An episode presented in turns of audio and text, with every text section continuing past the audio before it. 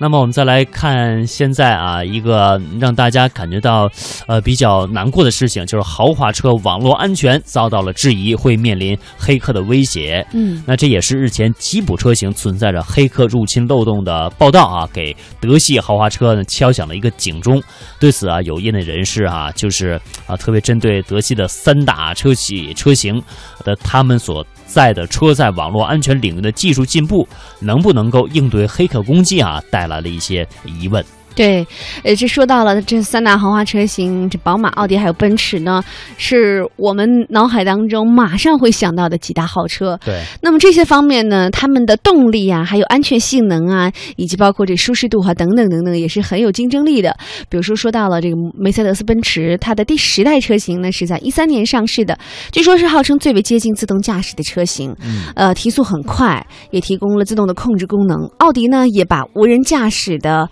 RS 七送上了赛道。另外呢，就是宝马的新七系哈，也配备了很多很高级的功能，比如说像自动泊车啊，还有手势控制啊。那么另外呢，就是这家三家车企呢都已经用自动刹车，还有高度自动的巡航系统来保障。呃，可可以见说这个非常科技技术啊，科技非常的强啊，对这这实现了我们无人驾驶，而且嗯还非常的安全。嗯，但是呢，因为它是自动驾驶哈、它就需要运用现在很多的啊、IT 的科技啊啊嗯互联网的技术。嗯那么前一段呢，就有黑客啊攻击了呃吉普的网络，这也是造成了啊菲亚特呃在那个美国呃召回了一百四十万的吉普车型，这也是汽车行业的首次因为黑客攻击而存在隐患而召回了车型。嗯，所以说，大家就对于关于车载的网络安全啊、有一些质疑声。那刚才所说的德系三强也都表示，他们车内的各个功能使用的网络啊，其实是分开的。比如说呢，收音机的网络、语音以及刹车系统之间是用防火墙以及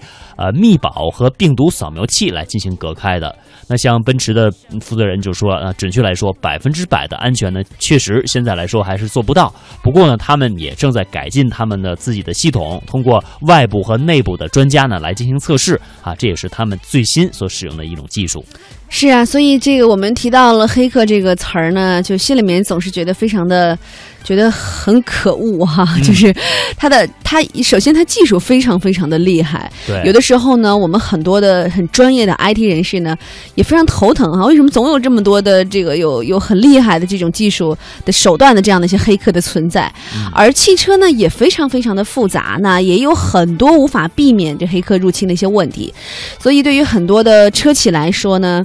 我们怎么样能够让汽车越来越先进，同时呢，这个速度要快过黑客技术的发展呢，也是大家现在要思考的一个问题了。对，呃，当然了，我们也是希望哈，呃，各个车企啊，在运用技术的同时呢，也能够把安全啊、这种威胁存在的漏洞啊啊给它隔离在门外。嗯，好，那一段歌曲过后呢，我们节目继续回来。